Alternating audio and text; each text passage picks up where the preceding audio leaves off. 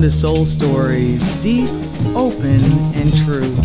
A production of the 224 Ecospace where changemakers work, create, and lead. I'm Shelley Best, and I'll be your guide.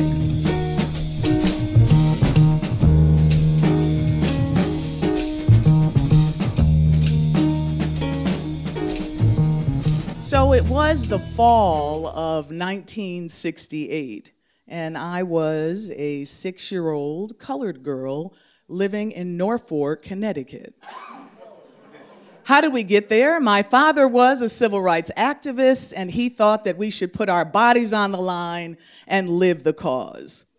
Now, as a six year old in Norfolk, Connecticut, I remember kind of observing my family and knowing that stuff was a little messed up and I was concerned that the grown ups didn't really know what was going on at that time. After all, it was the 60s, and some of you can relate to what I'm talking about. So, on this particular day, I was laying on the Formica kitchen table, you know, the kind with the chrome trim around the edges and the matching red chairs. I was laying on the kitchen table and I was coloring in a protest sign for my father that I had stenciled for him. He was going to be marching on the green of Litchfield, Connecticut. and I wanted my father to have a really good sign. And so the sign I was working on was one that I had seen in Ebony magazine, and it said, I am a man. I am a man. And I was really serious about this poster. And at the time, my father was away at National Guard drill, and I was working on the poster, and I was really, you know, involved in it. And so at the time, I was playing a 45 record James Brown, say it loud, I'm black and I'm proud. say it loud, I'm black and I'm proud. So I'm laying on the kitchen table and I'm coloring in this sign, and I know I feel sort of a storm rumbling in my family, but I tell you that within the course of the next year, we were going to be in a full fledged hurricane. You see, in the, in the fall of 1968, it was a few months beyond the assassination of Martin Luther King, so stuff was getting kind of edgy in community. I remember the funeral of Martin Luther King. My father was crying, and I was sitting on his lap, and I was crying, and we were watching the floor model television. We only got three channels in Connecticut at that time Channel 3, Channel 8, Channel 30, and we're watching the funeral of Martin Luther King, and it was a horse drawn carriage that was dragging his coffin through the street. And my father was crying and I was crying because we were starting to wonder what's going to happen to the movement now that Martin Luther King is dead. And so we just sort of cried about what was happening in life. You see, my father, even though he was a soldier and even though he was an activist, he was mad most of the time. He was mad at the system, he was mad at injustice, he was mad about his boss on the job, he was mad about a lot of things. It was that kind of time. And you see, you have to understand that my parents came from an age where they were like, really good Negro people. See, really good Negroes were like the press and curl kind of people, like pressed shirts and really clean and polished people living up in Norfolk. We wanted to be polished people in Norfolk, as if the press and curl would make a difference in a place like Norfolk, being the only black family in the town. But anyway, that's what my parents wanted to do. And in the meantime, things were getting kind of funny with my older brother and sister. See, I was six, but my brother was 15 and my sister was 16. And so, even though my parents were the press and curl clean type people, my older brother and sister were starting to evolve into something else. It was the 60s, if you can remember the times. Those neat, clean parents started to raise these different kinds of teenagers. See, my mother at the time, she was really focused on my baby sister, who was four years younger than me. So her hands were full. She wasn't into the movement. She just wanted to take care of my baby sister.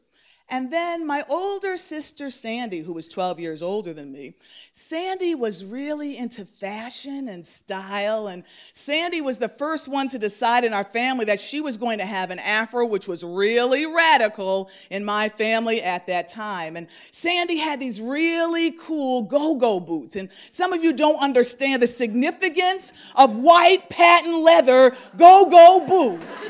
But my sister Sandy was super cool with these go go boots, and she started cutting off her skirts and hiding the fact that she was wearing mini skirts to school because my parents didn't know that she had a secret wardrobe that she would carry in her bag along with the white go go boots. and then, meanwhile, my older brother, who was nine years older than me, he was a jock. So people liked him because he played basketball and he played soccer. So people liked him, they enjoyed him, they thought he was good people, he was enjoyable. But I can remember as a child kind of watching what's happening with my brother and my sister, and I knew something was going on, but at the time I didn't really fully understand that they were high, they were tripping, they were doing all kinds of drugs that my parents didn't understand at the time.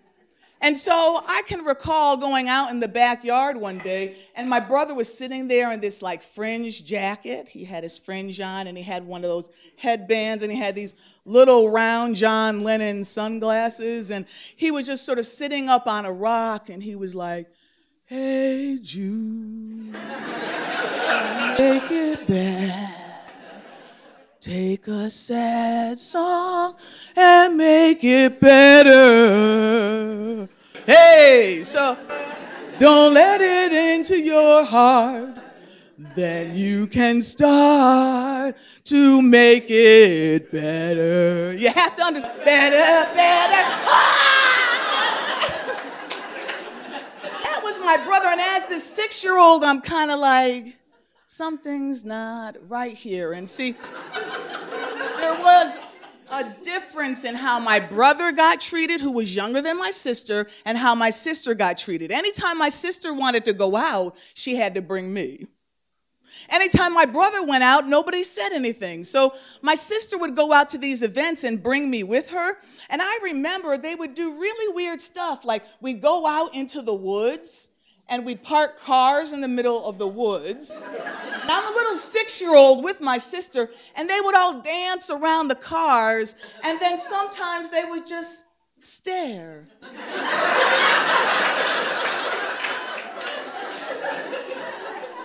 As a child, I knew something was coming, and I knew my parents were not fully prepared for that something. But my father, he had a different relationship with me than the older two. It was like we were a new family for the younger two.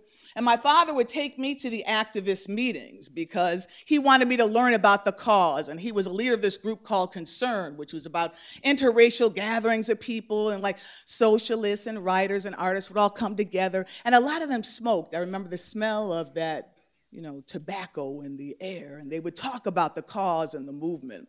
And then my father decided that I needed to have a sense of independence.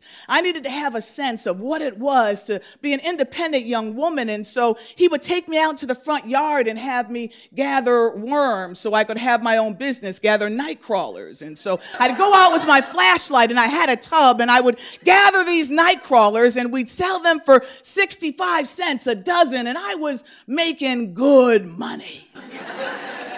so about a year later, I was making lots of money because I diversified my product line. I was also selling these little pot holders that you make on the little loom. I was selling those too, as well as my worms. So I was making good money. And I remember my brother coming up to me in my room, and I was supposed to be asleep, and he came up and he was like, hey, can I, can I get some of your money? And I'm like, Why? I, I need your money because I'm going to be hitchhiking to a concert called Woodstock.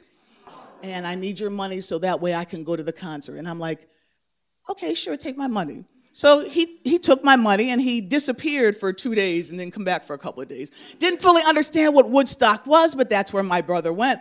Now, my sister Sandy was upset because she wanted to go to Woodstock too, but my mother wouldn't let her out of the house.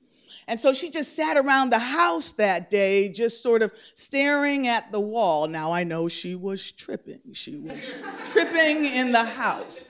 The next morning, early in the morning, she got up and she came into my bedroom and she said, Shelley, I'm going up into the woods and I'm taking a walk with our bulldog and I'm Afghan. And that's where I'm going. And I'm like, okay. so my mother got up in the morning and she's like, Where's Sandy? And I'm like, She took a walk in the woods with a bulldog and an Afghan. And my mother's like, We don't have a bulldog.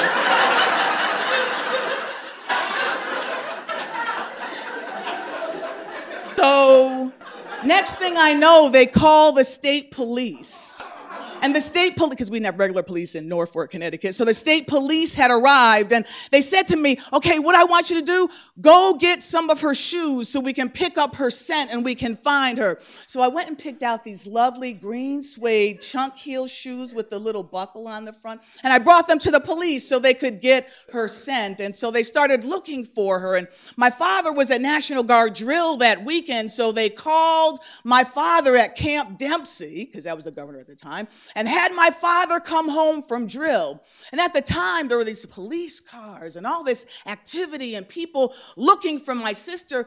And as this little then seven year old child, I'm sitting on the porch and I'm kind of watching all this going on, and people are seeing me but not seeing me. They see me but they don't see me. And I see the cars and I see the activity. And all of a sudden, I hear this sound in the atmosphere, and all the leaves on our lawn start blowing around. And all of a sudden, out of the sky, a helicopter lands on our front yard. And there is my dad jumping out in his military uniform he has come to help with the search to find my sister, Sandy.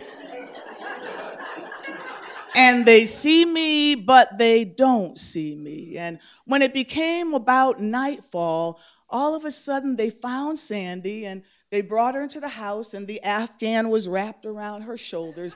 An Afghan, those crocheted blankets with the black and the little granny squares in the middle, and they had the Afghan around Sandy's shoulders, and she had leaves in her hair. And apparently, she had also taken my father's ivory handled rifle, but she had lost it up in the woods. Well, I was glad to see Sandy. She saw me, but she didn't see me. And I heard them say, she had a bad trip. So she looked at me and she saw me, but she didn't see me. And they put her in the station wagon with the wood sides, and they were going to take her down to Newtown State Hospital. So they put Sandy in the car, and at the time she saw me, but she didn't see me. And then all of a sudden the radio came on, and Sandy looked at me and recognized me, and they started singing. Scarborough Fair? Parsley, sage, rosemary and thyme. Remember me to one who lives there. She once was a true love